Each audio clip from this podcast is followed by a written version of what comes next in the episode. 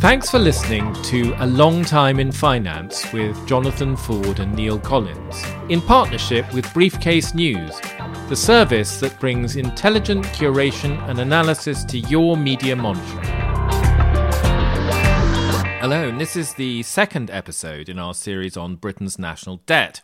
Is it too big? And what should we do about it? So, investors in UK government bonds revolted in September after Liz Truss's mini budget. I think it was the only mini budget you could see from space. I think that's true. It was. anyway, she promised to borrow much more and cut taxes.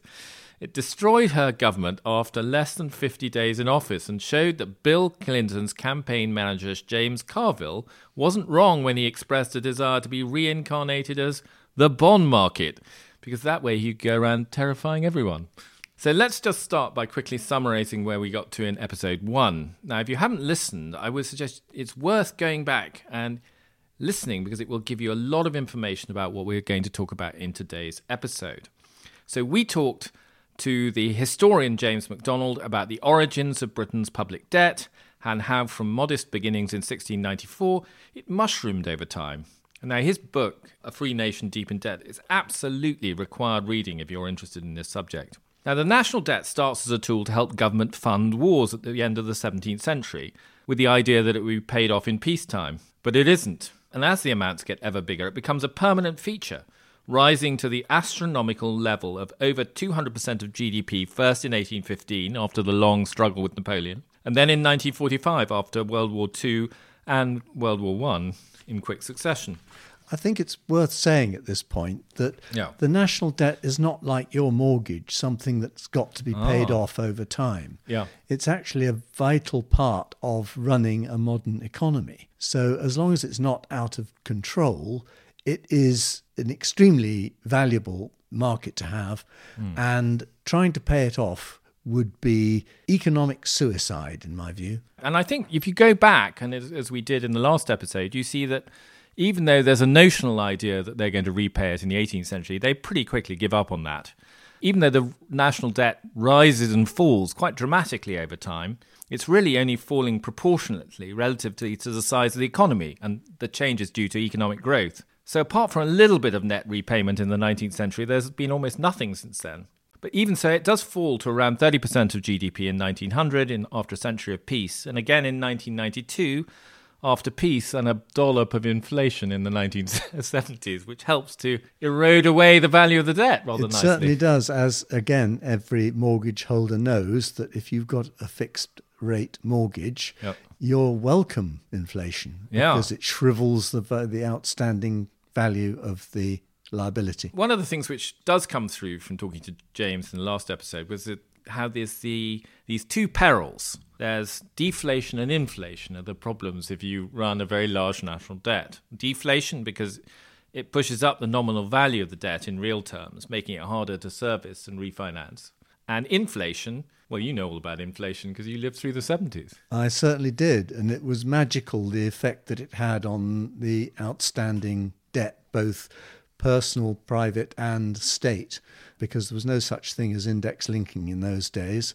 The government uh, liability shriveled before our very eyes. But it wasn't so popular with the investors in the gilt market. they had a long period where they were being subjected to ever higher bond rates. In the end, they just couldn't stand it any longer. So the two big crises of the 20th century, I think, involved one or other of those two perils. After the First World War, it's deflation, when the government tries to reverse the inflation that's taken place during the war. And that leads to a lost decade of high interest rates, a misfiring economy, the general strike, and heaps of industrial strife. At one point, the in- government's interest bill was equivalent to over 7% of GDP, which is a serious warning shot. I mean, 10% is trouble. But Um, it did cause also widespread misery and unemployment, Yeah. which is uh, one of the reasons Yeah. why most governments have sworn never to get to that position again. Exactly. And after the Second World War, that's exactly what they do. They say, we aren't making that mistake again. We're going to have inflation because that's, that's, the, that's the obvious solution. Keep Well- full employment and keep the bond rates down. We'll, we'll make new mistakes instead. For a while, it sort of worked okay. They actually didn't pay out very much interest in real terms to the bondholders. But of course, in the end, as we know, in the 1970s, it all got wildly out of hand. And basically, everyone went on strike and refused to give the government any more money. Because, of course, the government is always going to be a borrower. So, however much it's saving by shrinking the real value of the outstanding debt, it's got to look at the cost of raising new money. Yeah. If the markets won't wear it, as they didn't in 1976, then basically they've got a problem. Well, they've got a problem, and the the government basically had to go along to them and say, "How much do you want in yeah. order to lend to us?" Yes, a poor old government broker, a fellow in a top hat in those days, who had to literally go around, you know, sort of wringing his hands and going down on his knees. Anyway, so in today's episode, it's a very long way of getting to the point, which is in today's episode, we're going to turn to the current situation and ask, you know, how bad really is it, bearing in mind the history we've looked at with James McDonald, and what should we do about it? Maybe we should start by just summarizing what the problem is that we face. There are probably three. I don't know what you think. There's the national debt has doubled since 2007, so it's growing quickly. Growth, on the other hand, economic growth is slowing, which is bad because it means the debt is kind of mounting up against GDP. And it's I been... think that's a key point. That's why so many politicians seem obsessed with growth. Yeah. If you don't get the growth, the danger is that the debt will eventually overwhelm you. Yeah. But if you get enough growth, then you can sustain really quite a substantial increase in the debt. Yeah, and I think if you think back to the great Kamikaze budget and Liz Truss's government, brief though it was, that was their, very much their message was we've got to do everything we can to get growth rates to go up.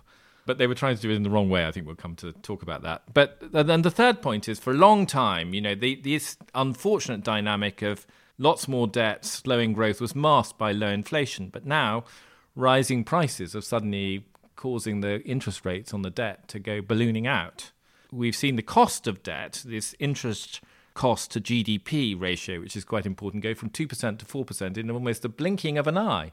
Even 4% is not too bad, but the it's rate as bad as it the, was in the 70s. The, the, direction of travel is pretty alarming. Well, we got more debt. I mean, the 70s was terrible because the debt cost was high, but we didn't have as much debt. And another way of looking at it, I suppose, is we've had a t- series of terrible mishaps over the past few years, which have slowed economic growth Brexit, pandemic, combined with a long standing problem of low productivity, which just means we're poorer relative to other countries than we were. This has an effect on asset prices. Either we let them slide or we go on a crash diet to preserve real values. And either, as we discussed, is, is a way of just causing a crisis if you yes, take neither them to extremes. Is, neither is pleasant. Neither. is there any pleasant way of doing this? Of course not. It's the dismal science. Oh dear. I thought, yeah, you're a bit of an old statist, really. You like all this stuff. So even though the national debt is not as high as it was after World War II, we're nowhere near the 250% we had then. People are worried about the trajectory. Where's it going to go next? One of the people we talked to is Jim Leaviss, who's a self styled bond vigilante. Is that fair? I think he almost invented the term, or he denies it. He has built a career on trying to see things from the bond buyer's point of view. Yes. So when he's not riding around on a horse lassoing recalcitrant governments, mainly our own, he's the chief investment officer in charge of public debt at M&G. When we talk to him, he's not really that worried I mean, in the immediate term about debt sustainability, but it's fair to say, I think, that he does detect some worrying signs. I think that the most important thing that comes to debt sustainability is do you have the means in your economy to stop debt going up inexorably. And the equation that you might look at when you're thinking about that is what is the average interest rate you're paying on that stock of debt that you have outstanding compared to your growth rate in the economy?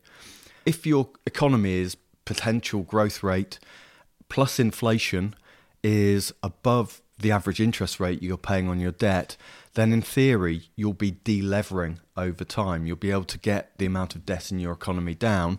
On the other hand, if your interest rate is higher than your growth rate, then that debt is going to keep on accumulating and get higher and higher. What he thinks is that Britain may be a little too close to the second option. It's okay. It's sustainable right now, but you know, the, obviously there are two things that can go wrong when you look at the UK and wonder whether it's sustainable on those measures. Firstly, what is our growth rate, our potential growth rate likely to be in future? And what is your potential growth rate? And we should think about that. It's basically two things it's your productivity growth rate, and it's the growth rate of your working population. If you add those two things together, you get the potential growth rate of an economy. And for the UK, sadly, both of those two things have not looked very healthy lately. So we've seen a fall in the working population in the UK, and famously, the UK has had a productivity problem for a very long time. And so our potential growth rate a few years ago may have been something like 3% per year. Today, it may be below 1%. We can do things to improve our productivity. We can have more immigration, perhaps, to help get the working age population growing again. We can build robots and those sorts of things. But certainly, our potential growth rate has shrunk down quite a lot. And that means that possibly now it's a bit more finely balanced. I think what Jim is really saying is he's worried that we could slip into one of these old traps. We could slip into the kind of post World War One trap of high deflation crushing growth, or we could have a inflationary spiral like we did in the 70s. Neither, obviously, is at all desirable. Quite. We're a lot closer to some sort of I hate to use the word tipping point, but I mean it is it is quite delicately balanced at yeah. the moment whether or not we can get any growth because the British economy seems to be more and more stagnant, very difficult to see where the growth is going to come from because, as we know, governments really can't generate growth. We've got this problem low growth, we've got a lot of debt stacking up. But the other person we talked to, Felix Martin, a fund manager and writer and author of Money, an unauthorized biography, takes a slightly different view to Jim. He's also fairly sanguine about the level of borrowing, but he errs towards the side of allowing inflation to take more of the strain. So, so going a little bit edging in the direction of the kind of let's speed up growth, make sure unemployment doesn't go shooting up by letting off the brakes on inflation a bit. It seems everyone acknowledges that the UK, for example, is poorer than we thought, but it's it's not being explicitly made this point by the bank or other policymakers that there is a choice about how to make this adjustment, and that inflation might therefore be part of the solution rather than the problem. This suggestion is superficially very attractive, but it is a bit like being a little bit pregnant.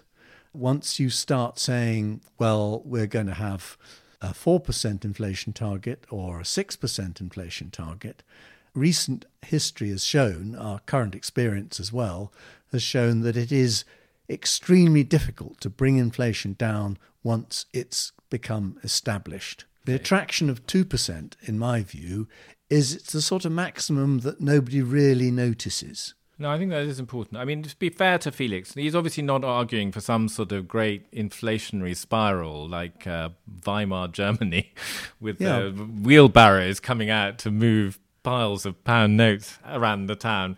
But I think whatever what a pound note was, well, whatever a pound note was. But what, what I think he's arguing is that we need a shift away to the productive earning part of the economy as opposed to the asset owning part. Really, this is not a, in itself a, a great inflationary acceleration that he's after. It's a kind of way of tilting the balance in favor of what he sees as the productive parts of the economy. Which, which I think is a very fair point because one of the consequences of inflation is that it penalizes the old in favor of the young. Yeah. And since the government policy over the last decade has been the other way round, yeah. and us geriatrics have had a wonderful run basically at the expense of the people in the lower half of the workforce, yeah. you could say it's high time that position was reversed. I think it's time to step away from the roulette table and bank your winnings. Absolutely. I don't know why I am speaking up for the young. I hate it quite. Although you're sympathetic to that, you're still worried basically that it's much easier to say this, let's do this, than it is to execute as a policy. I mean, we'll come to why Felix thinks it can be done later, but we'll but yeah, that's your concern, I think. Yes. You think we'll end up, you know, the road to hell being paved with good intentions. We'll start off with a brilliant idea and find out we can't manage it. If the, the barber boom. If the brilliant, oh, don't don't go there again. Uh, if the brilliant idea is 6% inflation and we can keep the lid on it, I think he's four to five. I think he's really talking about. Uh, yeah, but 4 okay, to you 5. think he's just. I that's his first bid. I think I think once you get to these levels, it is very difficult to stop it. Uh, one of the reasons for the Bank of England maintaining a two percent hmm. target is that it sort of gives a bit more credibility to everything else they're doing. Yeah, it's a question of trust. Let's think for a moment about that whole question of of why these targets exist. And as we discussed, you know, in episode one, after World War II, Britain basically did kind of follow that policy of inflation, keeping people in jobs, hoping that the economy would grow quickly, and squeezing the bondholders by effectively paying them not very much because we were in a closed economy in the post war period. You couldn't move your capital out of Britain, so it was a captive audience, and you could virtually tell them what they basically had to pay for their bonds and force them to buy bonds at very low interest rates. And it did work for a time, but then came the 70s. It Well- suddenly stopped, ran out of steam. Well, it ran out of steam in 1979 with the Winter of Discontent, where the game was up both for the markets and for the workforce. Well, this is very much the view of uh, the good bond vigilante like Jim Leaviss, who basically worries that once inflation gets head of steam up, it basically starts to change people's behavior and expectations. I guess the question if we do end up with 4% inflation becoming the norm, or 5% or 6%, then we will be in trouble. On the one hand, that will very quickly reduce the value of the outstanding debt. We'll, we'll be inflating away the debt burden to some extent. At the same time, though, we will have a situation where new government borrowing will have to be at higher interest rates to take account of the higher inflation. So the government may have to be borrowing at 9% if infl- underlying inflation was structurally at 6. What's interesting to me about what Jim is saying basically is the purpose of this discussion is a way to talk to talk about whether Britain's public debt and the way it's expanding is sustainable. And he seems to me to be very relaxed about that. He basically thinks it's all fine. What This- are we getting so f- het up about? This was a surprise to me. Yeah. I thought that he'd be saying, you know, we can't possibly have a bond market functioning sensibly when you've got double digit inflation. Hmm. But he has some very powerful reasons to believe hmm. that there are some trends here, some some long term trends which will balance some of the, the bad stuff we've got at the moment. Yeah, so and I, we'll come to we'll come to those things in a moment. But you know, one of the interesting things is he was obviously worried when the Truss budget, the Kwarteng budget, came out, and but basically not because they were borrowing too much, but because he thought they were borrowing for the wrong reasons. It was kind of why are we borrowing to fund some tax cut? We should be borrowing to invest in assets that will drive the productivity of the country. But now that's been solved in the sense that Jeremy Hunt has literally taken an axe to the entire mini budget. He's now getting worried that basically the government's going to go back into austerity mode and we're going to end up having no growth. There is a plan to keep the government's debt to GDP ratio stable over time. I think bond markets generally like that. I think there's still some skepticism, though, that it's the right thing to do to reintroduce austerity. And I think that whilst we haven't immediately implemented the same sort of cuts that we saw under the David Cameron government initially, lots of that cost cutting pressure comes further down down the line and we know that the economy is incredibly weak at the moment and so I think there's a bit of skepticism that it's the right thing to do to be taking gas out of the engine at this point in time. The other thing to say is he's also pretty sanguine about inflation. He basically thinks the OBR report's fine, it's going to come down.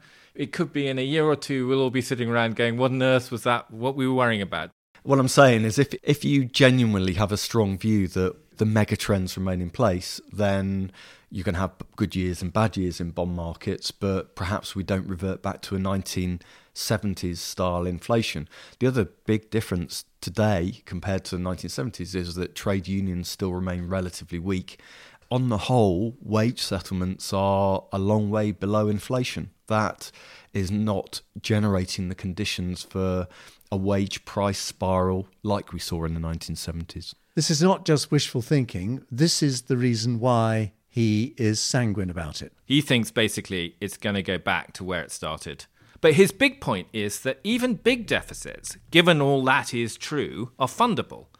It's because basically investors are always going to need bonds. And in an aging society, all these oldies will need will need lots of gilts to fund their pension. So there'll be continuing growth in demand for these products. That will keep the interest rate from shooting Yes. up. Okay, he's not saying that there are no problems. He's just saying demand's going to rise as well as issuing by the government, and so it will all balance itself out and it will become unsustainable. So it's a bit of a kind of go back to where we were in episode one, the Daniel Defoe quote I really like, where he says, The po- goodness of the public credit in England is the reason we shall never be out of debt. Let us be a free nation deep in debt. And here's Jim explaining this savings dynamic. As people live longer, they need bonds. There are some other arguments that it also drives down inflation as well, but I think the demand for fixed income one is the more powerful one. So that's the first reason. The second reason is around technology. Again, going back hundreds of years, you were using a hand drawn plough to get some grain out of the ground, and today we have huge robotized farms harvesting. We have Amazon to help us find the lowest price book in the world, and not just true for consumers but also for businesses. Technology drives down inflation, that drives down bond yields, and finally, globalization. This is a global world. You know, again, through that period of history, we've moved from trading with the next village to Commodore Perry's ships going into the harbour and opening up Japan, to China joining the World Trade Organization. A global world is a lower priced world. And those trends, I think you can point to some moderation perhaps in all of those trends. Brexit helps delay globalization. Uh, trade war between China and the US helps reverse globalization perhaps too. But those three mega trends will keep inflation low. And I would say that actually central banks have been very, very good at taking the credit for low inflation, but actually it's been nothing to do with them at all. And that's why they're panicking now. They're getting the blame for inflation. It's nothing to do with them at all. The basic message is pretty clear. If it, if it ain't broke, don't fix it. So let's talk for a second about inflation targeting. This idea that central banks should set these targets of uh, how high inflation should go. Now, that wasn't a thing in Britain until the 1990s, because, well, frankly, before then, inflation was just too high. It wasn't much point of setting a target of 8% or something. Well, you could have set any target you like, but when it was rattling along in double digits, it wouldn't have any credibility unless Ah, you the key word. unless you demonstrated how you were going to get there. So the real purpose of targeting is not the number. It's basically is it deliverable? If people believe it is deliverable, then basically it induces confidence and trust.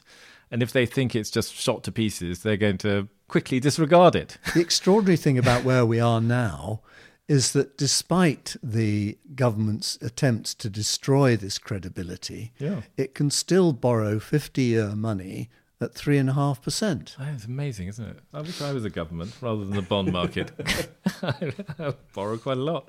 But even so, there's always that lurking thing at the back of one's mind that rather like the kamikaze budget, something may come along which suddenly changes the calculus and makes everyone think, actually, they're not serious after all.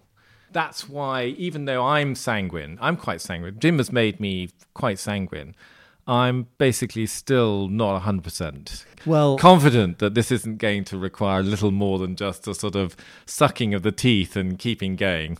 I think the projections do, as government projections always do, assumes that everything will be for the best in the best of all possible worlds. Yeah. And there won't be some ghastly thing coming along, like, say, a war in Ukraine, Yeah. to upset all these cozy calculations. Right. It's probably worth talking a little bit about why Felix thinks we should increase the inflation targets. Basically, he's taking the opposite view. He's saying there isn't necessarily a massive crisis, but there is a reason why we should communicate to the markets the fact that the inflation target is maybe it won't formally change, but it's going to be higher for a bit. And everyone should just accept that, and it'll all be fine. I think I think they've communicated that pretty sl- strongly. with uh, if you look at how the bank has behaved. Well, okay, yes, they've certainly they've certainly shown that they're relaxed about seeing it pop up for a bit. So it's probably worth getting Felix to explain in his own words, you know, why he thinks we should cut a bit of slack on inflation. But we mustn't forget Keynes's famous pronouncements on this topic. He said the real parents of revolution are the absolutists of contract. And what he meant by this is that you can take this all too far. And if you get in a situation where the imbalances are too extreme to be politically supportable, or if you get in a situation where the orthodox way of doing things, sweating off problems over time, at 2% a year inflation, gradually eating away at these imbalances, whatever it might be.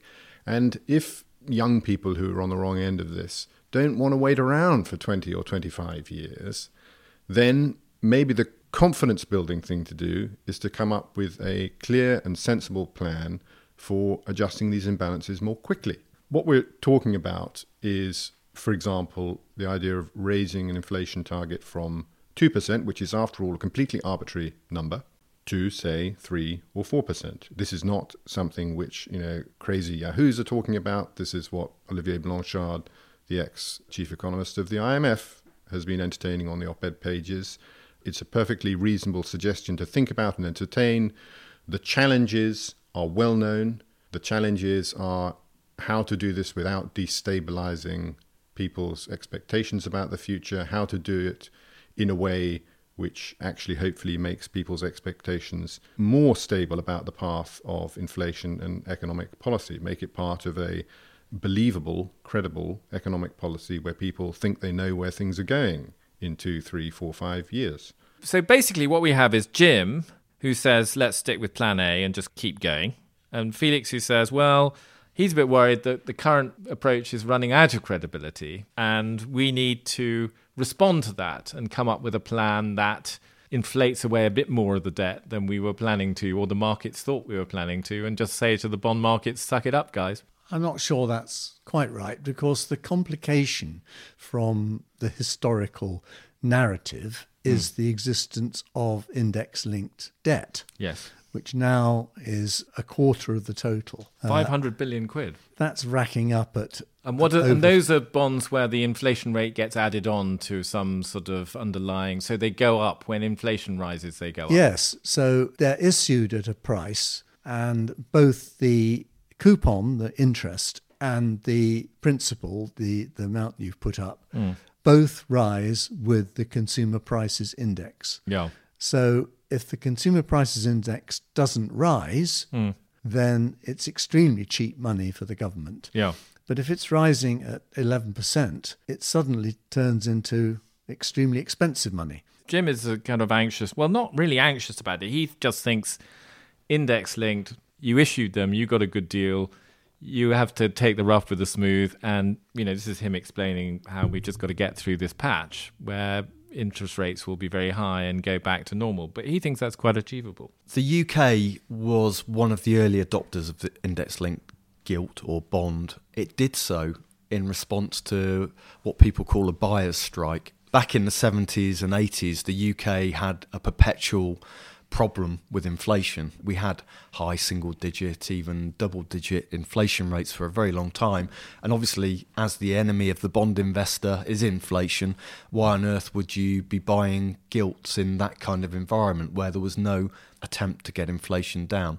So in the early 80s, the government decided it would issue inflation linked debt as a kind of way of keeping governments honest. If you've got a large portion of your outstanding government bonds linked to inflation, that's going to incentivize you to keep inflation low. Otherwise, you end up with a higher and higher debt burden. And that was incredibly successful. We've done very well out of issuing index linked gilts. If you think about the very start of the marketplace, these things were issued at a time when inflation was extremely high. It's now extremely high again, but for most of the intervening period, it's been on a declining trend, and people who have bought inflation linked bonds have effectively overpaid for insurance. You've bought something hoping it will protect you against the bogeyman that never arrived. Obviously, the bogeyman arrived when Russia invaded Ukraine.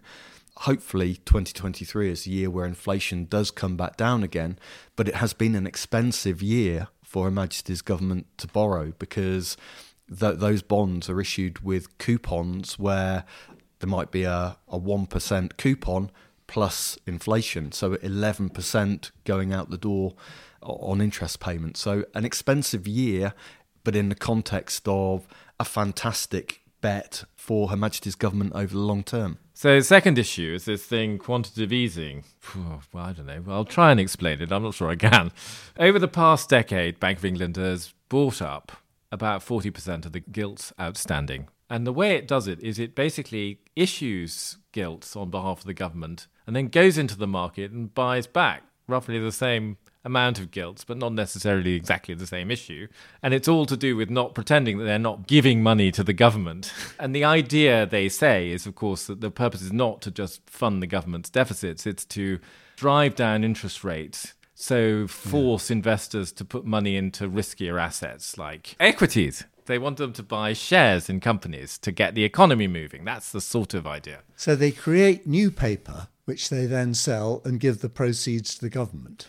Correct. of course, since the government owns the Bank of England, yep. it's difficult to tell who is issuing what. Yeah. But it certainly gets the government round the next corner because yeah. suddenly it's got money to spend. And it can do what they did after the World War II, which is it can issue bonds and basically control what interest rate it pays on them. But there are two nasty side effects with QE, which we ought to talk about. The first is that when the bank buys this these bonds back from the market, it puts a huge amount of reserves into the system which belong to the people it's bought them back from, and it has to pay interest on that. And interest on those reserves is at the overnight rate. So it's essentially turned a fixed rate liability into a floating rate one. If interest rates shoot up as they have been, well, I was going to say the, then the cost of that goes. It was fine when bank rate was 0.1 percent, yeah. because essentially it was free money. Well, I gather they're paying 30 billion quid yeah. every year to the banks, and it's basically just a subsidy for nothing. Yes and no. The jury is out on this, as with so much in this area. Yes, you can say it's witchcraft. It is, it is free money to the banks. Yeah, but then if they weren't paid, you could describe it as a, another tax on the banks. Oh, I can't even begin and to get probably, my mind around that. Probably easier to let them make the money on it and tax them on the profit. Anyway, I'm going to move on. the second drawback here is basically that the gum if the bank is not saying we're doing this forever. It's basically saying we're going to sell all these bonds back to the market, and that process, of course, selling 40% of the gilt market back to the gilt market, on top of all the new issues the government is throwing out to fund its deficits is people think going to push up interest rates quite a lot because there's just going to be too much supply. Yes, but uh, as I think Jim believes, you don't need to do this. Yeah, well, this is what he said when we asked him about it. When I suggested that the Bank of England might one day cancel all the gilts that it holds as part of quantitative easing, so all these gilt certificates that theoretically are in the vaults of the Bank of England, I think that the things that made me nervous were really reputational does this look a bit emerging markety? But if you think about it, the money that the bank printed to buy those gilts is already in circulation. Those gilts are are in the vaults of the Bank of England now. You could quite easily allow them to mature over the course of their lives, you know, going out for 30 years. They need never be sold back into the market. So, do they really exist anymore? The money that was printed does, but if it's not creating inflation now, and I don't think it is. Why would it create monetary inflation in the future? And if it did in the future, well, you could do something else at that time to reverse the impact of it, either through interest rates or draining liquidity from the economy in some other way. So I don't worry about it too much if they did it. I don't think they will do it though because of the reputational risks around that. Far easier just to forget about them and let them mature gradually and slowly over the next 30 years. But he doesn't rule out the idea of the bank selling some gilts back into the market from time to time just to manage the interest rate. But he doesn't think you need to do that. He basically thinks this is a problem that can magically disappear with a touch of a wand. I feel better already.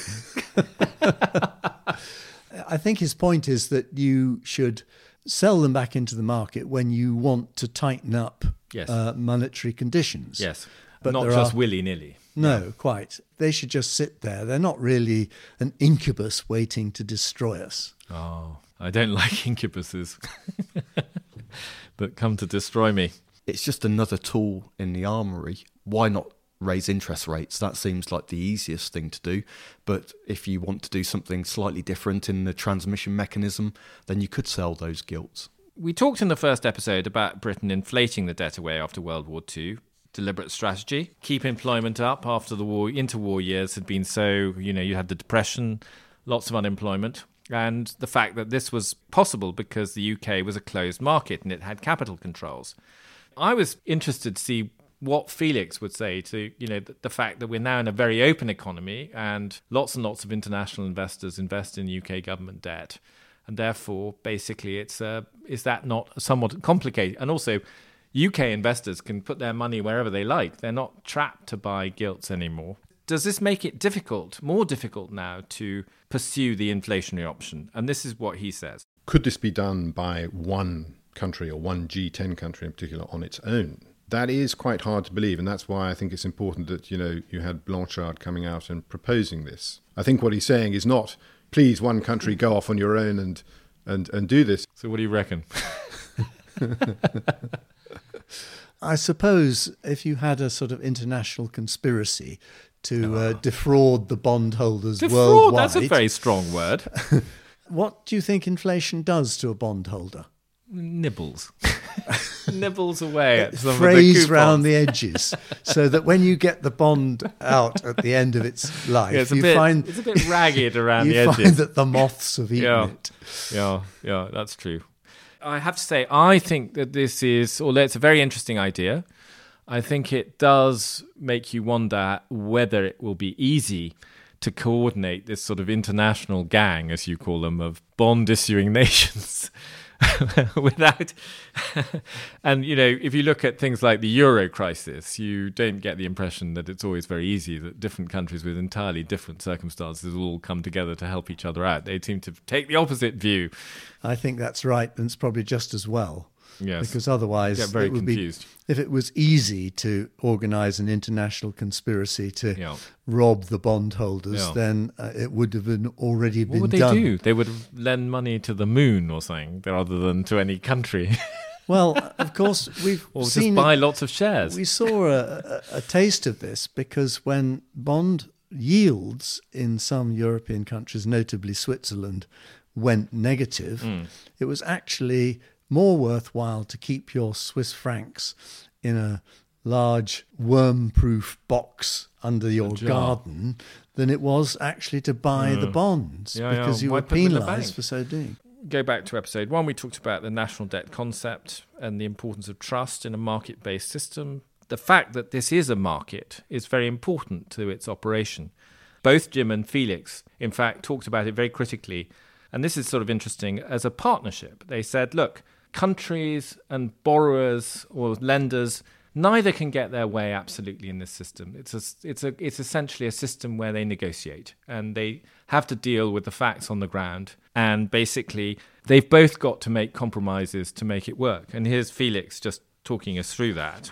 Between creditors and debtors, it's inevitable. It's a partnership. You know, you have to work together and you can go in as a real headbanger and insist that you know you must be paid back absolutely to the penny the real value of what was lent and there can be no adjustments on the way even if there have been big surprises big changes in the real wealth of the country you're dealing with big changes in the ability to muster tax revenue and so on and so forth many of which might have nothing to do with the economic policies foolish or sensible of the government you can do that, but it will not necessarily result in the best outcome for you as a creditor, you know, for your clients as a, a bond fund investor. The aim is to try to maximize the real value of these investments for your creditors in a, in a reasonable fashion. Again, it all comes back to what is a realistic and credible policy framework, what realistically and credibly can be transferred from the debtor, which is the government in this case, to the creditor which is you know the pension funds and the insurance companies and so on, which which own this stuff. It's it's not in the government's interest to wreck this market. It's not in the government's interest to impoverish all the pensioners and insurance companies in Britain. And equally, you know, it's not in the interests of pension insurance companies to insist on something which is going to result in a revolution. And I think that's right. I think it's very important. The, the, the, the strength of the system, if we go back to what we talked about with James MacDonald at the beginning, is that it is a market based system. It's not a kind of. Uh, it's a system with its own internal rules. Even though those, the, you know, the the criteria and the and the and the general behavior of the players can change from time to time. Broadly, they accept that they are locked in a partnership, partly because they're both to some extent dependent on the other. There are UK investors who have to buy gilts, and they will want to continue lending to the UK government because it's kind of what they need to do. And the UK government needs to listen to its creditors because it basically can't do without them. I think that's right. Uh, it, it is a sort of. Uh, partnership is a bit of a strong word. I would say it's a sort of um, dynamic tension between the two sides. And if one starts to abuse its position, then the relationship breaks down.